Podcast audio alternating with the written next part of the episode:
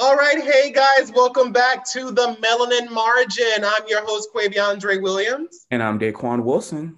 And this is the talk show dedicated to bringing the marginalized to the spotlight and uplift the Black voices that will no longer stay silent. So let's get into this week's race conversation.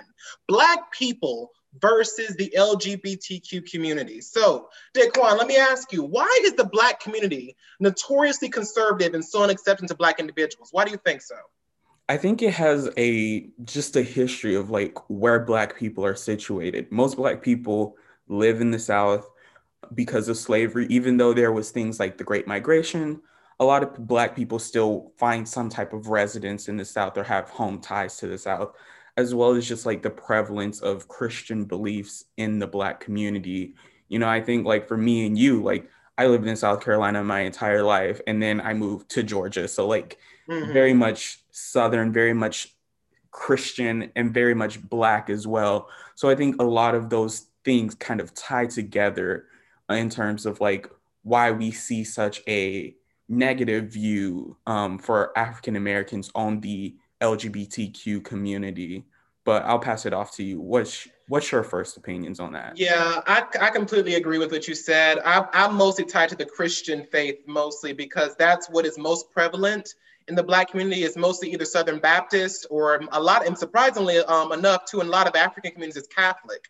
Catholicism mm-hmm. is really pop, uh, really popular in certain um, certain African sects, and um, it's just it's it's really frustrating because you would it it for a community that has so much experience with being ostracized and being um, uh, put down. It's just so funny to me how it's there. There's that kind of familiarity where they're like because of because most of the black community um, it uh, promotes heterosexuality as the only thing it seems that you see a lot of the most negative um, reactions to it coming from the black community especially in hip-hop mm. i mean and like especially in jamaican cultures like you know it's bad in african american culture but like in J- jamaican american culture and like haitian american and stuff like that like those african cultures like they are hella against it to the point where they're like songs uh, condemning it, like calling uh, gay men batty boys and stuff like that, like all kind of crazy stuff. And I believe a lot of it comes also from because I, I, actually talked to a person who was of Jamaican descent, and mm-hmm. when I was talking about the whole like the black community having this same conversation with him, he was saying that um, a lot of it comes from uh, back in the back in the slave times. Um, they said that some white slave masters would um, publicly rape um, the black men or the strongest black men or the strongest black slaves in front of the other slaves as a testament of power. So it was like, look at me bending over this, like, you know, extremely strong black person in front of his family, in front of his friends, in front of everybody. It was a way to, to, to demean a black man. And I think that that is kind of carried over as um, the years have gone on, even though the initial um, fact had nothing to do with gayness, it had nothing to do with homosexuality, it had everything to do with power and displaying right. such power. And you know what's more powerful in, in the minds of a slave master? What's more powerful than uh, feminizing a black woman by making him have sex with? Because again, in that time, homosexuality or having sex with a man or being like whatever was considered weak or effeminate or feminine. Yeah, I definitely agree. I think that power still has such a strong role in how Black people view the LGBTQ community. Um, because even thinking about a lot of like civil rights movements and all mm-hmm. of those type things, there were a lot of queer people in those movements, queer Black people in yes. those movements but you don't see that because that's not the image that they wanted you to put out um, so part of it is just like the power of being able to like create some type of self identity or like black people feeling like they need to aspire to whiteness and this anything that's like different like queerness is just another way of putting them down um, you hear net narratives like all across history of like the emasculation of the black man. Yes. Um, I was just about to bring it up, bitch. Go ahead, right. go off, bitch, go off.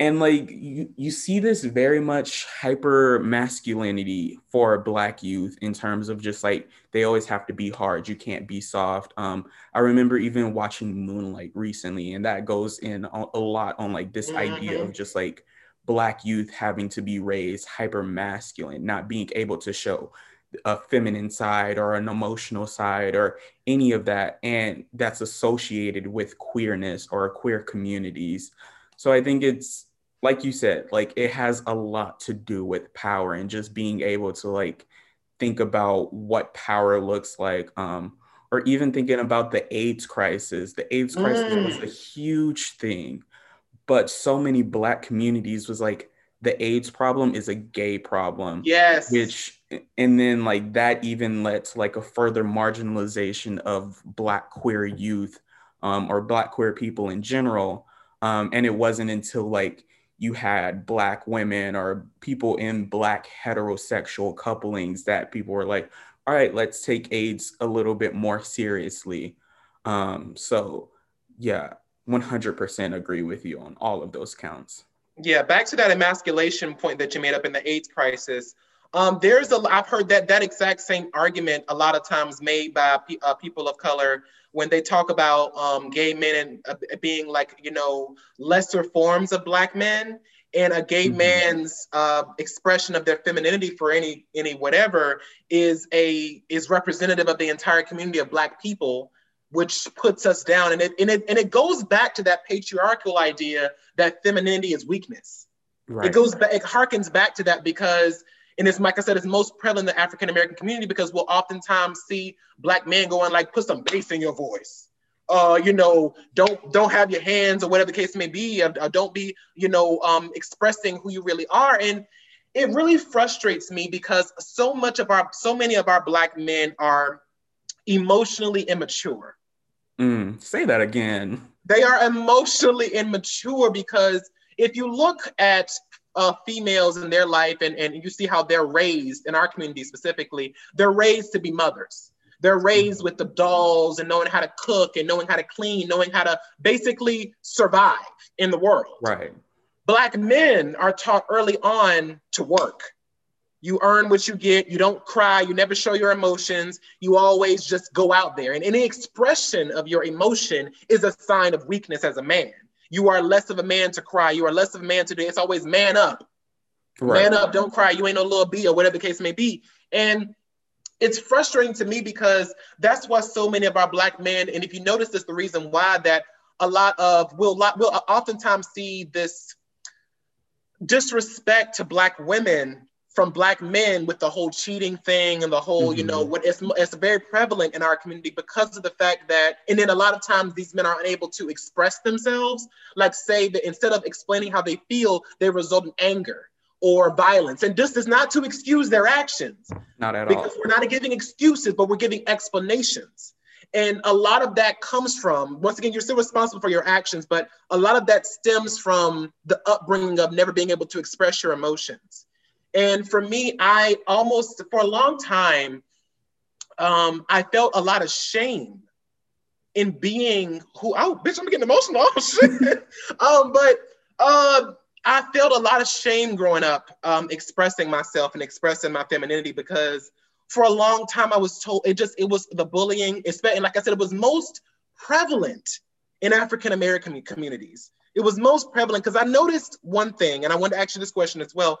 I noticed that when I was around more white people or other uh, people of other races around my middle school, high school years, I noticed that the bullying was mostly coming from other black men and women telling me that I was I was I was the faggot or the whatever the case may be or to whatever the case may be because I was expressing just how I am.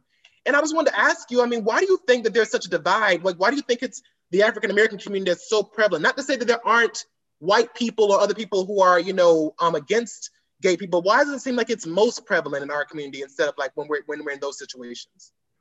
I think one of the reasons is there's already this form of marginalization for black people.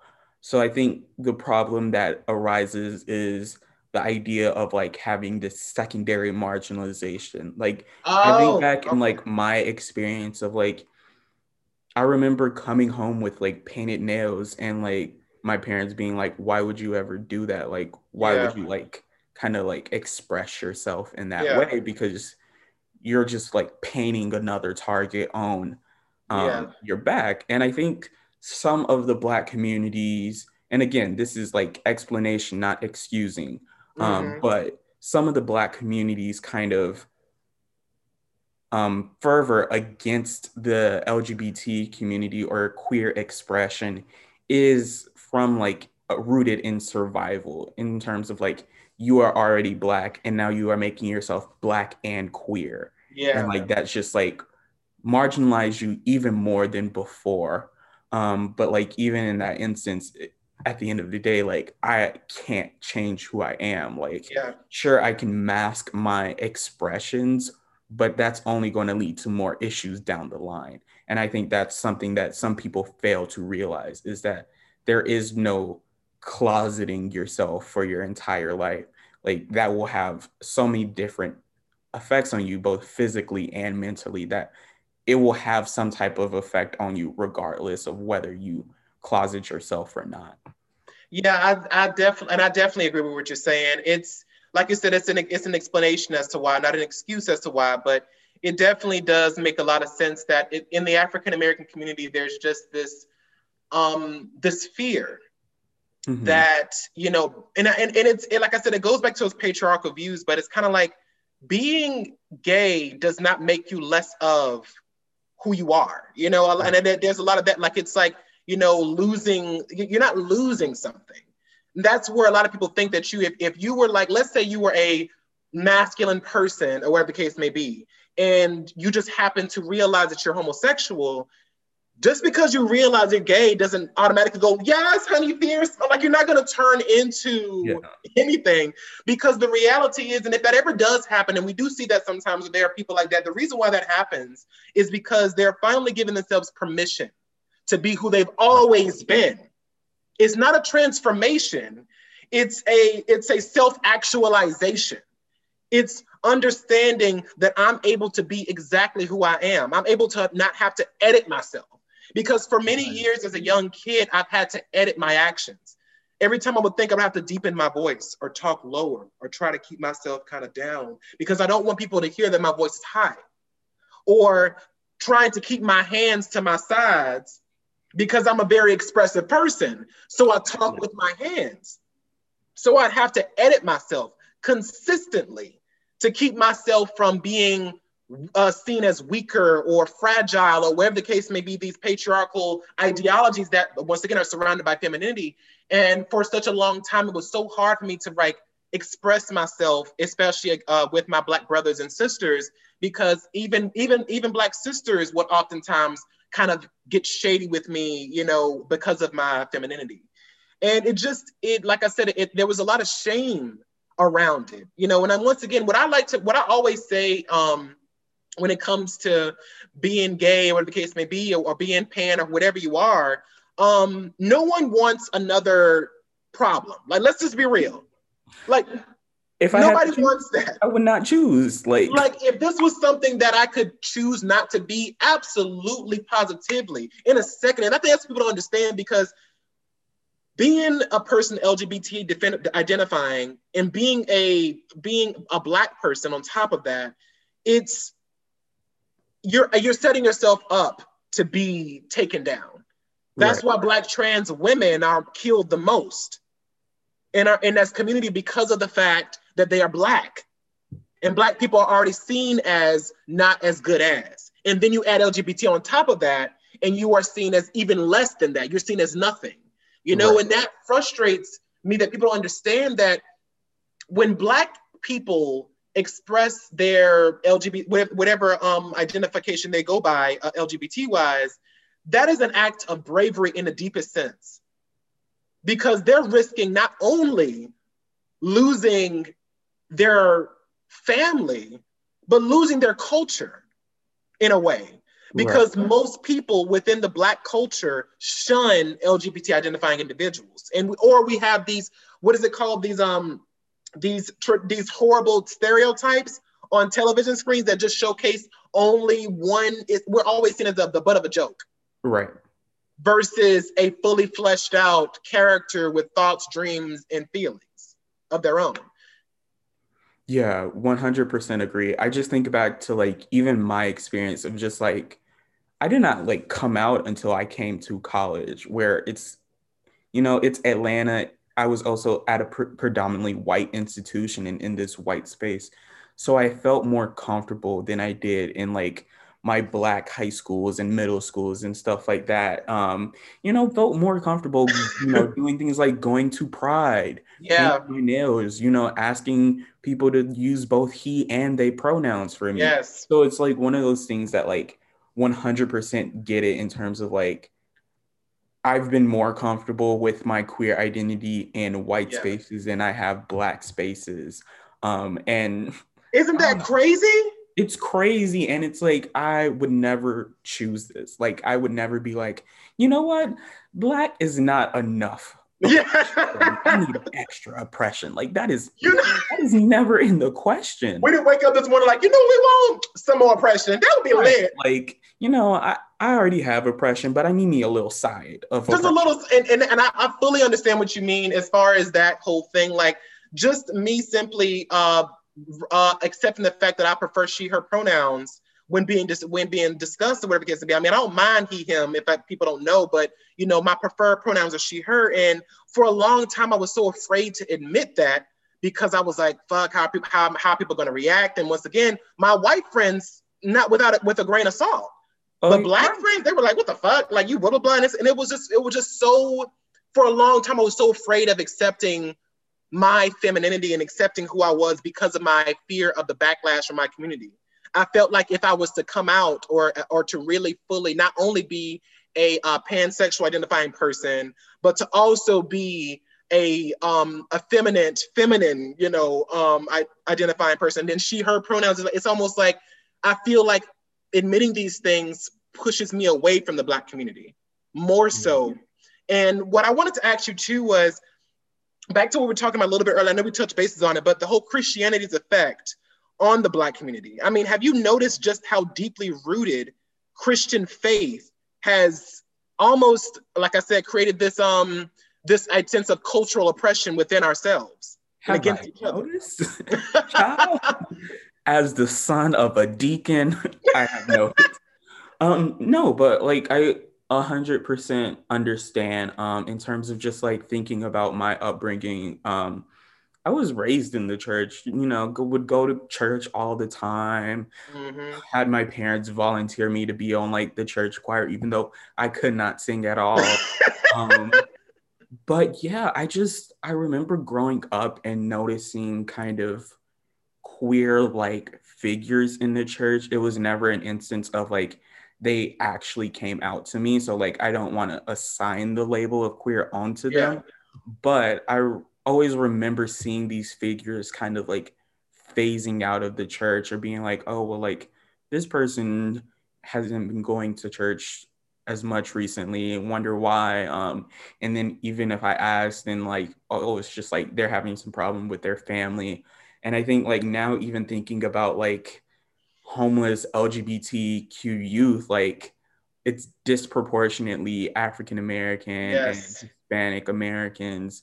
Um, and I think part of that comes from the influences of Christianity or Catholicism or yeah. all of these different um, things and religion, how that kind of provides a way of just like supporting um, homophobia. Like people yeah. use the Bible to be like, oh, well, like homosexuality is a sin. And I'm like, as somebody that has now gone to college and studied the Bible, religion, that, that is full of BS because the word homosexuality was not even invented back then. You better say that, bitch. Like, homosexuality was not invented back then. And even if you look at when that word came into use in some of the certain scriptures, a lot of that were mistranslations Absolutely. Translations of things like pedophiles. Yes. You know, all of those different things, child molesters. Like yes. And, and that's when people don't understand the quote, the one, the one, I didn't mean to cut you off, but I wanted to point point out what you were right. just saying. Point it out. That one, uh, that one verse people always say, a man should not lie with a man as, a, as he does with a woman, the case to be. That actually was in reference to pedophilia. Yeah, a man should not lie with a boy. But they they changed the word as each New Testament was created as to, to be to mirror a man, but the original text was not that. And right. I just I wanted to point on what you were saying. I, um, the hope with Christianity. Um, for me, uh, growing up in the church again, my grandmother was extremely religious as well as my uh, for, for a while. Uh, she she was very religious, but um, for a, um, most of her life. And we used to go to church, and there was this one church I went to. Um, my mom, because my mom was also Southern Baptist. I was too at a point. Mm-hmm. And I want to tell you the story if you don't mind. Just let me get. I just wanted to tell you about what happened. Yeah. Um, I would go to this church, and it was it was phenomenal. It was a great church, great service, great energy in there, and it real. I felt closer to God in that church when I used when I used to go, and everything was phenomenal. It was the first time I'd ever felt like I belonged. You know what I'm saying? It was the first time I felt like I belonged. And then you know, we were going through a lot of struggles at the time, I me and my family, uh, specifically dealing with my grandmother's uh, passing. And so I went up to the pulpit, you know, to, you know, talk to the pastor, because it was like, come up here if you need some help and guidance with kids me. I went to the pulpit and I was like, you know, I'm just really struggling right now. I'm just having a hard time with, you know, my life right now kids me. I didn't, I wasn't specific, but I was just like, you know, I'm having a hard time. And the, and the pastor who I thought was, you know, just, um, it was amazing. He was great you know, he was like, "Oh, I got you. It's all right. Whatever case, just see me after. I'll tell you what's going on." But blah, whatever case may be. And he was like, "I need you to read Leviticus chapter blah blah blah blah blah." And as soon as I heard Leviticus, my entire soul sank. My heart sank. My entire smile left. My it felt like I lost a piece of myself in that moment because when he told me to ref, because the reference that he was given was obviously the one about homosexuality, and it just crushed it. Like I said, I, after that point, I left the church and I left Christianity behind after that day because for a long time after that, for a long time up until that point, I was I had made peace with the fact that God loved me for who I was and all that stuff like that, the case may be. But after going to that church and hearing these people essentially damn me basically because the pastor assumed that I was struggling with homosexuality when that was not the case. And having people within the church reach out to me going, Oh, you know, I know your God has given me a message to help you in your life. And I'm like, bitch, you don't get the fuck out of my face. And it be making me mad. Take one, it makes me so mad. And like, and for that, after that moment, I just completely denounced the religion. And I mean, if, if people believe that's completely fine with them, yeah. but for me, I, I just had to step away because I, if you believe in God and you believe in Him being the patron of love and trust and forgiveness, God is incapable of hate. It's not, it's, it's, it's literally against every single teaching that we know of Him in the Bible. And yet, people consistently produce this image that God is just this hateful, spiteful being that's going to damn people to hell just for being who they are, who He made them to be. But again, it just, it really broke my heart and broke my faith. Hmm. And I think that that's the hardest part about Christianity for me is realizing just how vehemently against not all, but a lot of Christian, especially Southern Baptist faith systems are so vehemently against LGBTQ identifying individuals. Instead of it being a place to get whatever you need, it's about fixing your life. Mm. And that's not what God is, in my opinion. I believe that if you believe in God, He is there as a as a tool to help you live a better life in whatever way that is. Right. And it's helping you fulfill your truest potential as one of his children if you believe. But it's not a human person's job, the pastor or the, the people in the church, to fix someone. And where do you think that comes from? This idea of fixing someone in the church comes from?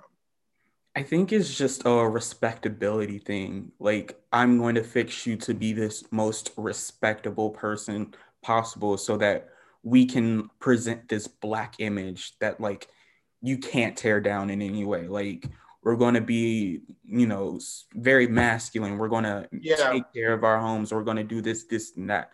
Um and it's just like no like, I, like no. no.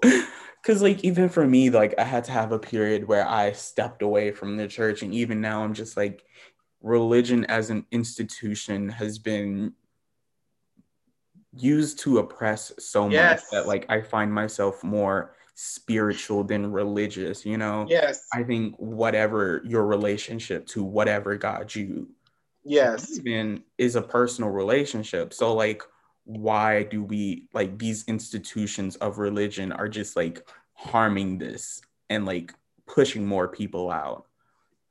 And and we talked we touched bases on this um uh last episode a little bit but i wanted to kind of go into a little bit but a lot of this uh come like what people really don't understand i had i had this discussion again with someone in my um at work a few days ago and i kept and they were t- talking about you know how christmas was jesus' birthday or some bullshit like that and i was just like the whole time i was sitting there the whole time i was like baby christianity i mean baby christmas was a pagan holiday let's not forget that that's what that really was. And people just in Christian just adopted a lot of that stuff. And people like, oh, Halloween, satanic, would come like, baby, that's not what that is. But the point is, what I had, what I was trying to explain to this person was that what people don't really understand is that white supremacy runs deep in the veins of America, in the veins of society.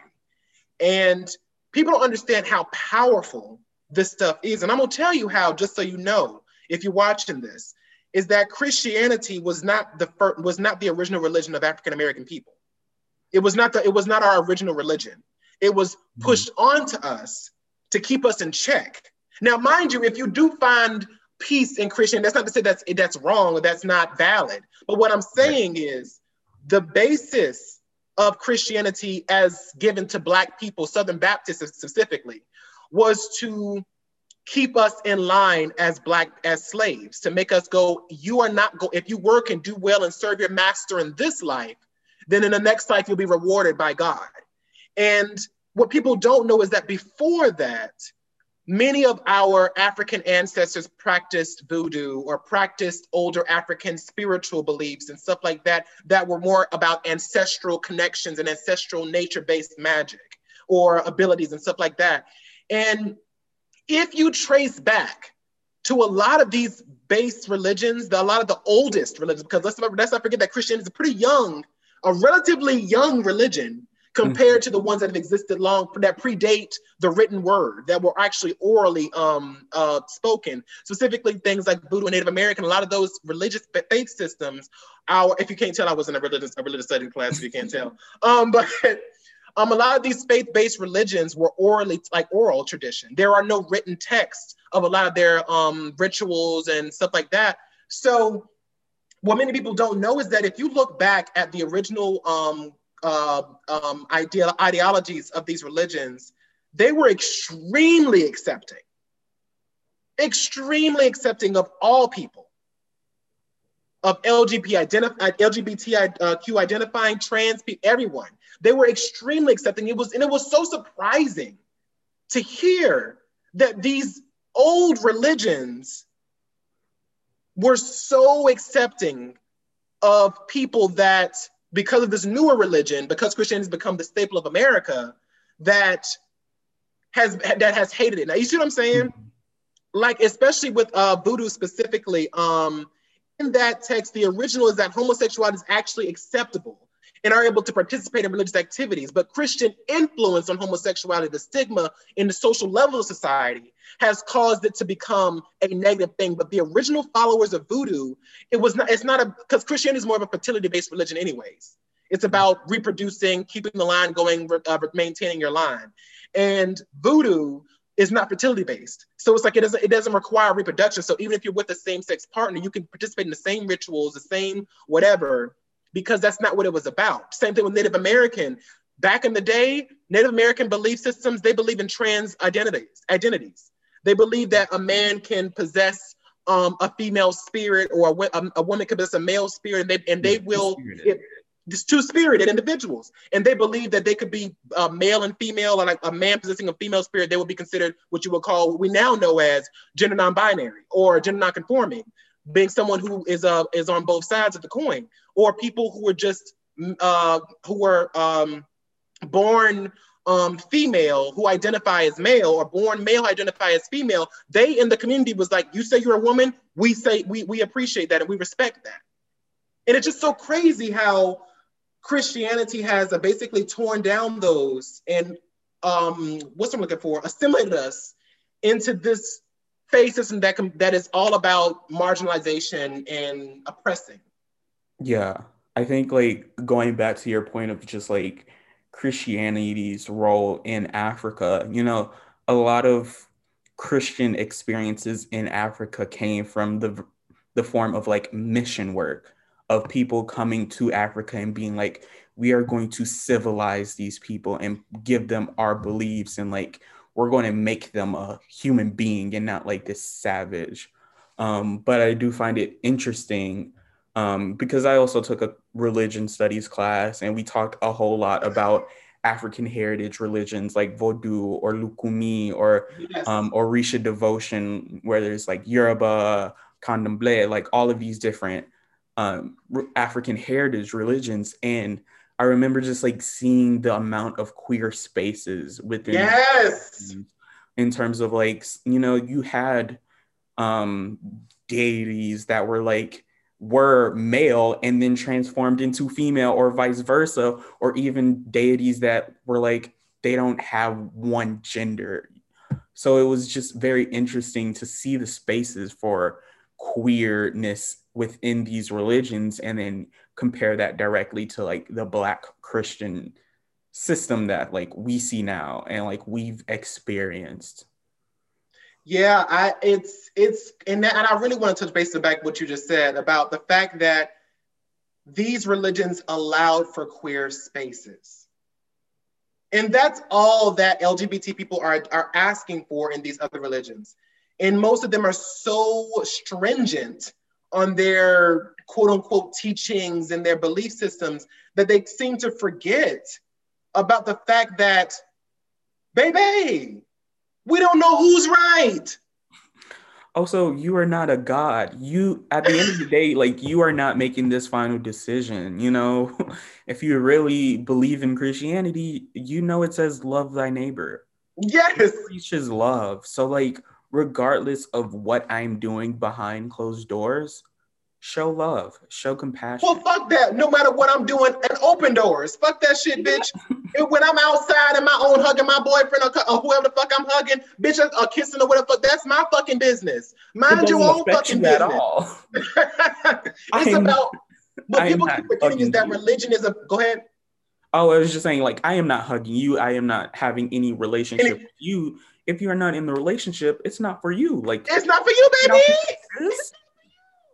And my whole thing is like this this idea, people keep forgetting that religion is an institution, but, but, but people don't understand that religion is personal.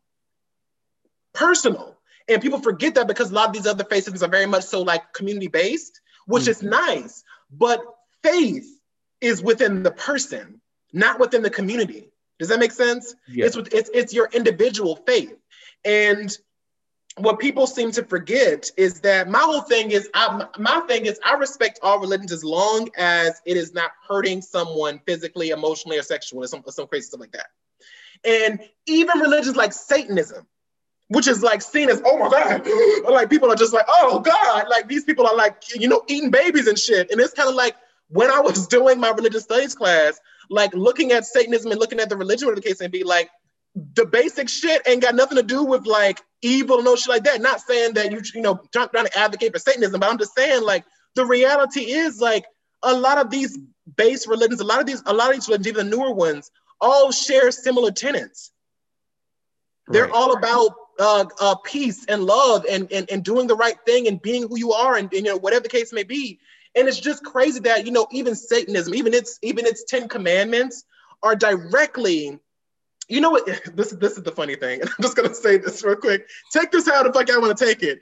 But if you look at Satanism's Ten Commandments and you look at the Christian Ten Commandments, it it doesn't look like it's supposed to be. It looks like it's to be reversed. If that makes any sense, like it because even in the religion itself, it teaches like Satanism. It teaches to be to, to free will and stuff like that. Whereas Christianity teaches to be to be uh, subservient to people and to be like whatever the case may be. So it's just funny to me how people in these faith systems, especially these more Christian-based faiths, are so arrogant in their faith system that they believe that there's the they're the only answer. And back and harkening back to the point of the LGBT identifying individuals, it's like, how are all these other religions, even Satanism, the most quote unquote evil religion out there, has a place for queer people. Mm-hmm. African religions has a place for queer people. They have a place for all people. Hindu, if you look at the actual basis of the religion, is that they said that God comes in many forms. So they said the Hindu person can be in a can be live and exist and coexist with a person who is a um, a Christian or a, a Satanist or a, a Wiccan or a um, a Voodoo practitioner because they believe that God comes in many forms and he comes to people in many different ways, or she or he comes in many different ways, or they. And it just baffles me that Christianity cannot open a queer, uh, cannot, or let me, let me rephrase, uh, why Christianity as a whole, or, or Catholicism as a whole, Protestantism as a whole, or any, any God-based religion as a whole, or monothe- monotheistic religion can't open up a place for queer spaces. And why do you think it's, uh, why do you um, think that these these why, why do you think there isn't um, a place for queer people within these relig- within these particular religions? Why, why do you think it's more prevalent in these older religions than it is in the newer ones? Um i don't know like like Bitch, i don't got these answers right um but like i think i don't know it's just funny thinking about like you know people talking about there's no space for like homosexuality in the Christian church.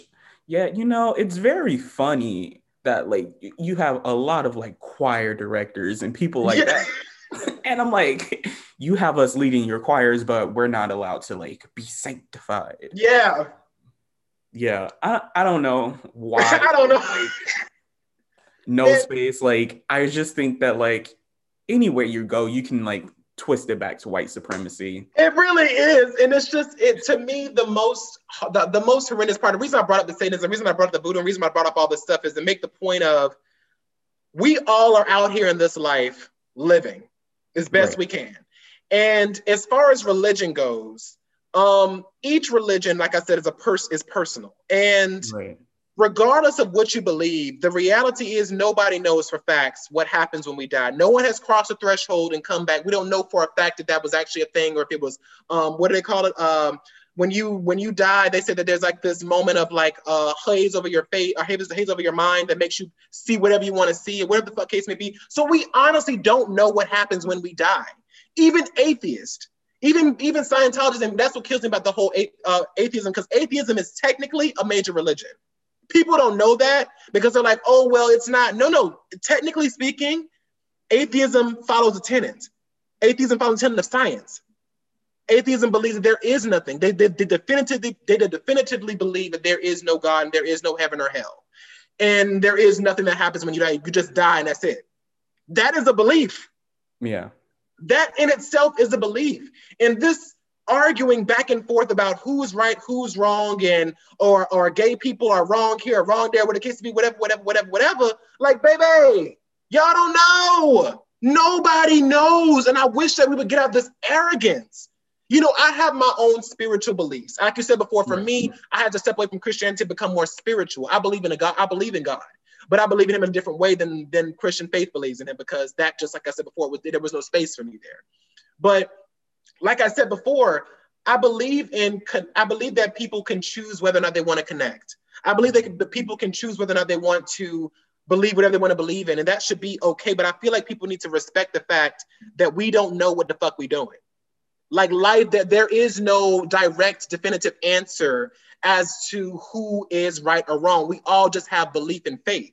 So I wish that people would understand that to make these religions, especially these Christian ones, open up to these places because uh, or these spaces because if you're teaching about love and peace and trust in a perfect world like i, I will say if you look at a show like touched by an angel which is you know i mean it's, it's a religious show it's about it's a christian show but i ain't gonna lie to you they touch on some heavy shit and in the religion there was actually an episode about a gay character which I was like, okay, here we go with the bullshit. Like I was, I was expecting. Because you know, people can't write good gay characters for at all.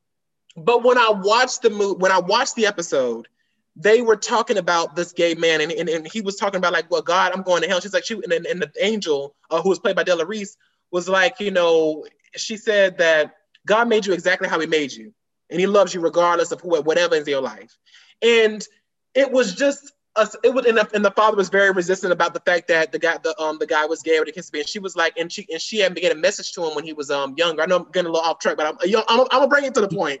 But the point is, she gave him like a violin. Like she gave the father a violin when the son was born, and was like, this violin has a, a blemish on it, and it's not gonna go away because it's not perfect because humans are imperfect. And he was like, bitch, what the fuck you mean? Like, I don't understand what the fuck you're talking about. And then later on in the series, whatever the case maybe when the kid died and he finally accepted him for who he was and accepted what it was, the blemish on the uh, violin grew. And it's just, just the, it was a signifying that nobody's perfect, that no one is whatever, no one, you know, has the perfect life or the perfect whatever to make the perfect decisions.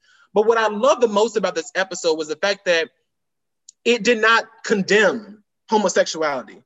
It doesn't condemn people who are struggling in their life, regardless of like when I say struggle, I mean that gay is a struggle. I mean like other struggles that they like they say alcoholism, uh, stuff like that, like in the show that they talk about, what they discuss. And the show is a, it's all about the message of love. And I was like, I wish that was what Christianity was. A message of love and acceptance in all forms, because no one is perfect. And that's the message of the show. And I, like I said, that's the message I wish was perpetuated in a lot of Christian-based faiths. But unfortunately, that's a TV show and this is the real world. Right. And, you know, side note, but like, I wish more TV shows could do that. I wish more TV shows can use gay characters as actual full human beings instead of just like being the butts of a joke. Because I think that's part of like what where we need to go as a society of just like seeing more queer representation, especially black queer representation, and like seeing them more as just like these side characters or just like these jokes like haha they're gay like or the whole basis of their character being that they're gay? Right. Or like, lgbt identifying? Give them some humanity like and, literally like we are all human beings regardless of who we sleep with regardless of who we what we identify and, mm-hmm. we are all human beings like we deserve basic human decency. And that's and, and that's the craziest part about the episode that Juan even talked about the AIDS pandemic in that episode.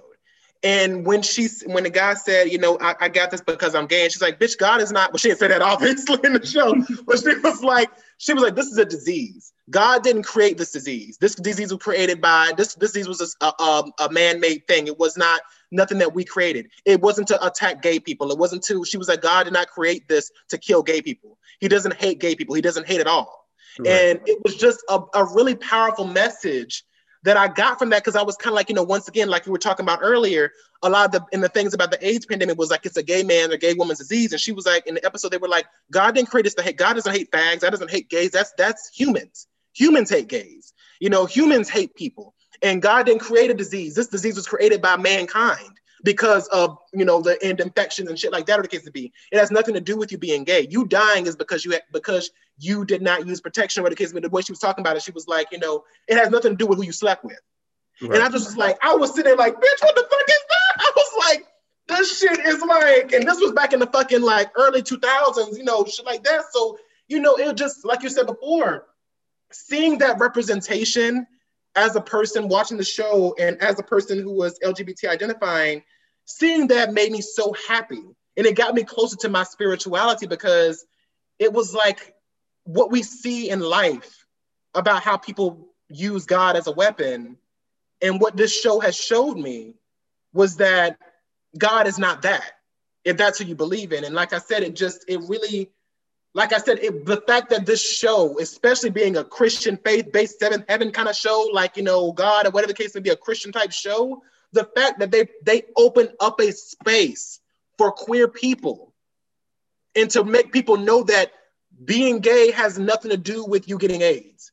Right. Being gay has nothing to do with you suffering in hell or going to heaven or whatever, because it has nothing to do with that. Your personality, who you are as an individual, is what dignifies. And of course, the guy goes to heaven, which I was like, yes, bitch. But I was like, work. but like the whole point of the show was like it just it, it brought tears to my eyes because as a queer identifying individual, seeing a space for myself, it just was like, especially in a religious forum, it made me so much close. It made it made me feel closer to yeah. you know my spirituality and like and like you were saying, we need to get away from these stock characters of what gay men and women are. You know, a, a gay man can be masculine. A gay man can be feminine. A, a female, a, a, a, gay woman can be um masculine and feminine, and it doesn't and it doesn't make her any less of a woman. It doesn't make uh, the guy any less of a man. And and what is being a man and woman? What is it? Gender is a social construct. Like, Gender roles, these are all social constructs because like even in history, like we see something like high heels, where like now it's like okay, high heels are a woman's thing but like when high heels were invented, a lot of it was like butchers wearing high heels, like butchers being like these purple that like are like the manliest of men because like they don't want to get blood on their feet because all the blood that's like so all of these different things about gender it's like what is it like allow people to express themselves in whatever way they want to express themselves as long as it's not harming anyone Mm-hmm. So back to back, I want to I want to circle back because I kind of I kind of took us off track a little bit. I'm sorry, y'all, but I had to go off a little bit on that part. But Christian and white supremacy forcing um, onto people of color has caused the communities of people of color to be less accepting. But how has the reverse happened in terms of acceptance in the LGBT community? What I'm saying here is, do you feel the white community is more accepting of LGBT the LGBT identifying individuals than black people? Like, do you see that that's a thing? restate the question. I, I had trouble. Do you feel, sorry, I was talking a little fast. I get I get that way when I'm excited. But um, do you feel that the white community as a whole is more accepting than the black community when it comes, or, or any people of color at all, when it comes to LGBTQ identifying individuals? Um, I think it's a mixed bag. Like, I don't think I can make a call right now. Um, just because like doing like different studies and stuff, some people did show that like black communities have more negative views than white com- on the LGBTQ community as white communities, but I think more recently studies are more now coming out that like that's not necessarily the case. Like it's a little bit more closer than we think. Um, but I do think that like a lot of it is just perception or just like some of the other influences like white people don't have to like deal with white supremacy in the ways. Oh, I didn't even think about that. Uh, so I think that a lot of it is just like, yeah, like there are so many different parts of the context. Bitch just blew my mind just now. Yeah. Wait, so wait, you're saying I want to clarify what you were saying. So you so you think that the reason why it may seem more accepting is because white people don't have the same effect of white supremacy. Yeah. So the certain stru- so the certain institutionalized racism that has affected our people of color, our people of color communities, that are they're not as prevalent. They're not uh, they're non-existent in white communities or white spaces. Because like at the end of the day, white people are still white. They have that white privilege. They are able to like move through spaces in ways that black people cannot. Um, and I think like white communities don't need that kind of rationale of like well, you're already a marginalized, so so like don't double marginalize yourself. But black communities, they have to fight for their survival all the time. That makes so much sense because when you think of a white man or white woman, there is no question of the manly or, or femininity in them. When you think of the stock white man or the stock white woman, if there was a feminine white man, it doesn't challenge the idea of a masculine white man because we are out institutionalized in, in, the, the society are geared to think that white men are strong and white women are are weaker or fragile but beautiful or whatever the case may be. So if a if a white man or white woman does goes against the cultural norm, it's not going to affect the greater culture of white people, right? Right. Bitch, you just shook my whole damn because that that shook my foundation right there because that actually makes so much sense. I didn't even I didn't even consider that because I knew that white supremacy had an effect, but I didn't know exactly how it was affecting. And I'm like, that makes so much sense because yes, of course there are people in the in the white community that don't like white gay people. We're not saying that they don't they don't, but I mean, the fact that is more accepting is the fact that they don't have to worry about the same structural racism that we have to. Yeah. So, because of our fear or inherent fear of looking weaker as Black men, or if you identify as a Black man, um, it almost is a affront to the culture as a whole. That's some shit. This you just Knowledge. African American Studies degree is getting used, baby. right. but, how long for it?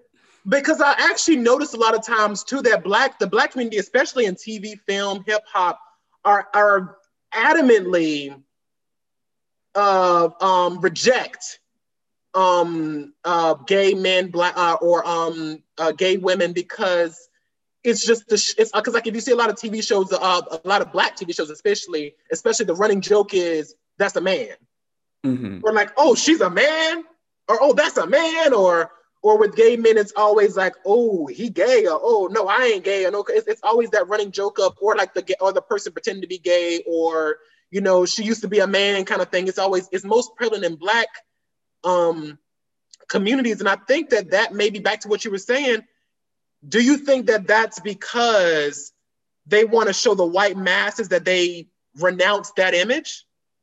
I think that's part of it. I think part of like definitely just like they want to renounce a weaker image to like promote this more respectable image.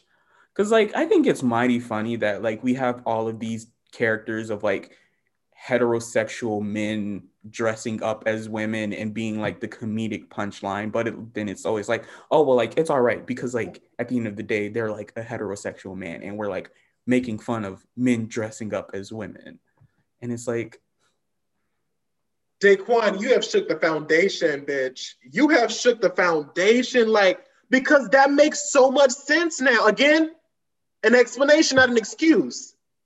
Hashtag of the episode. Hashtag of the episode. Hashtag explanation, not excuse.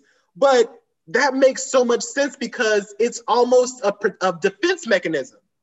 Right. As a black community, as a community, we as a defense mechanism that we have we have to vehemently be against gay people so that the representation of gay people or, or black people is not torn down or weakened by the quote unquote lesser um, individuals. Yeah, because I think like even thinking historically, there were people in like different civil rights or social justice movements that were like, we just need to fight for black people because we just need to focus on black people. If we bring women in, if we bring queer people in, then we're doing too much, or like we are sullying sullying our image. And like to that, I'm just like, you can't be like Black Lives Matter if you're not supporting all Black lives. Like and and that's just I, I just I just I, I didn't even I didn't even it didn't even cross my mind that that would even be a thing. Like just the fact that people think that because I think the black community has seen uh, gay people, LGBT identifying people as lesser individuals, quote mm. unquote, and because of this image that they have, especially from the history of slavery and and the what what, I, what the guy told me about the whole in Jamaica and certain things, how they you know whatever, like in order to protect the image of a black man and woman, you have to be hyper masculine. You have to be hyper feminine. Because if you don't, white people will see black men as weak if they express their femininity in whatever way they choose. Right. And that is just mind blowing. Like, bitch, I'm shocked. like we said, white supremacy run deep in the veins of every single thing it's just it's crazy. And i just I, but like but now that we know what that reasoning is it's time for the black community to start checking themselves and realizing that being an lgbt identifying person is not weak. You know it does not define your strength of character or person. And i think that the way that we do that is by understanding that in raising those voices up like shows like pose that tell black queer stories from black queer artists and uh, actors and stuff and really letting us see into the depths of the AIDS pandemic and realizing that, baby, you know, a lot of the a lot of the time people don't understand that the reason why a lot of this shit happened back in the in, in, in the black community specifically, why it was so prevalent then, is because of the fact that so many black men and women, teenagers, were being thrown out of their homes for right. who they were. So they were put on the streets. So they had no choice sometimes but to sell their bodies. And they couldn't always use a condom. So in those instances, they would be passing the uh, they would they would get the the um the virus because they had no other choice. There was no other option. And back then there wasn't many LGBT friendly shelters, especially not and, and, and not just LGBT, but a black shelter. And so, I would even interject and just like even with shows like Pose, like let's make sure we're putting some respect on our black trans folks and black non-binary folks because like i think even in how we i don't know celebrate or honor shows like this like i think about even like award ceremonies and like pose is a great show. There is great acting in the show. Um and billy porter who's amazing but like having this more male identifying kind of view like he kind of gets all the accolades for pose. And like again yeah, not taking that, away from billy porter because amazing. Yeah amazing. i know but I, I get what you're saying though. But we need to also be able to like move beyond like the binary and how we revere black communities and just like have some respect for because so many black trans women are dying all yes, the time. all the time, all the time that are not being reported by the media. Not being reported and is being done by our communities. But let a white bitch go missing. Anyway, I'm sorry. Go ahead, continue. I'm sorry. Go oh ahead. no, I'm done. but but I, I fully understand what you mean. And it's like when people say protect black women, that includes trans black women. Right. Let's let's not forget that. And I think that what I what I really want to touch on bases on too is this idea that like oh well that's not really a woman or whatever the case may be. It's kind of like let me just let you but let me let you let me just let you in on a little secret. Not all cisgender women menstruate. Mm. not all cisgender women can have babies. Not all cisgendered women have breasts. Not all cisgendered women are hyperfeminine or hypermasculine. Not not, not so there's this narrative of what makes a woman that you talked about and you discussed as well and it's like about the fact that there is no such thing there is no such thing that makes you whatever you are. You define who you are. Right. And we need to stop because there's this idea that if you put a black trans woman in a space that takes away from black cisgendered women. That's the that's the narrative we're seeing because if black women can't even be celebrated on a scale of like the Emmys and stuff like that as often as white women are, than black trans women? Fuck out of here. So there's this narrative that people have to understand that when we unite, we have to unite as a collective force. That's the only way that we're going to make systemic change. Because the reality is, trans black women are not going to be celebrated if black trans, uh, uh, black cisgender women aren't celebrated either. Because if you notice people like Viola Davis, always calling her the, the black Meryl Streep, and it's kind of like, no, bitch, she's just Viola Davis. Exactly. Period. There is no comparison. She's who she is. But there's always this denotion, denotation of connecting her to another white person or, or not celebrating her for being whatever. So there's so much, there's so much, so many problems within our culture, within our society that just it, it can be overwhelming at times because we we have we're still waiting to get all black men on our side to know that, hey, Black trans women are women too. Yeah. It, and respect that, like, Black women, Black queer people, Black trans women, these are the people who are on the forefront of like Ooh. our progress. You know, even thinking about like Martin Luther King Jr., one of his best advisors was a gay man. You know, so we have all of these Black queer figures who are in these movements doing the work, doing so much work, putting life and limb on the line for our community, on a community that has shown them so much hatred just because of how they identify. So like we need to get to the point to where it's like we need to respect and honor these people because they are doing the work. Like we would not be as far as we are if it wasn't for some of these people and let's be all and let's take it all the way to the to the present, baby. Um, Joe Biden's one uh, uh, uh, election win had a lot of contribute contributions from Black women who showed up the fact that Georgia almost, I think, is it blue yet? I don't know yet. Is blue. it? It's blue. It changed because of a black woman. And we would oftentimes see, I know we mentioned this a little before, I know we're going to get off the track, but we're nearing the end of our conversation. I just want to kind of bring this up. But, you know, there was this uh, Latino actress or who was talking about black women and was like, but the Latino women are the ones who really showed up. And I was kind of like, bitch, what the fuck? Like, what? If we want to get statistical, you know, there's a lot more Latin, Latino people, Latina people who supported Trump than black people, but like that's a different conversation. That's a whole other conversation. But the point I'm trying to make here is back to what we said a couple episodes back to this whole pitting people against, and, and, and it just further showcases the fact that Black women are the least respected uh, minority uh, next to Black trans women in our society. Because even in something that they are directly responsible for, there are so many people within people of color, Hispanic, people who are just kind of like, no, they didn't do shit. We did our work. And it's kind of like, what is the? Why do you have to celebrate both? That's what I thank you. Instead of sitting there saying black women showed the fuck out, Latino women showed the fuck out, we showed the fuck out together. It was it was people of color, period, that showed the fuck out. You just practice this erasure going like black women ain't do shit. All with everybody, uh, Latino women, everything. It's kind of like, baby, that's not the case. That's actually not the that's not facts. But we are we are consistently put on this uh, impression that black women are less this this that conversation that that lady had on that um news show. I'm not gonna say her name because no, no, not on this show. Okay. Um, if you want to find out who it is, look it up because I'm not I'm not still I'm not I'm not I'm not giving her any kind of, any kind of attention. But the point is, these black women in our lives in our society are consistently disrespected. Black right. trans women are consistently disrespected. Black LGBT identifying people are consistently suspected, and that needs to change. There needs to be a change. So, guys, thank you so much for joining in this conversation right here.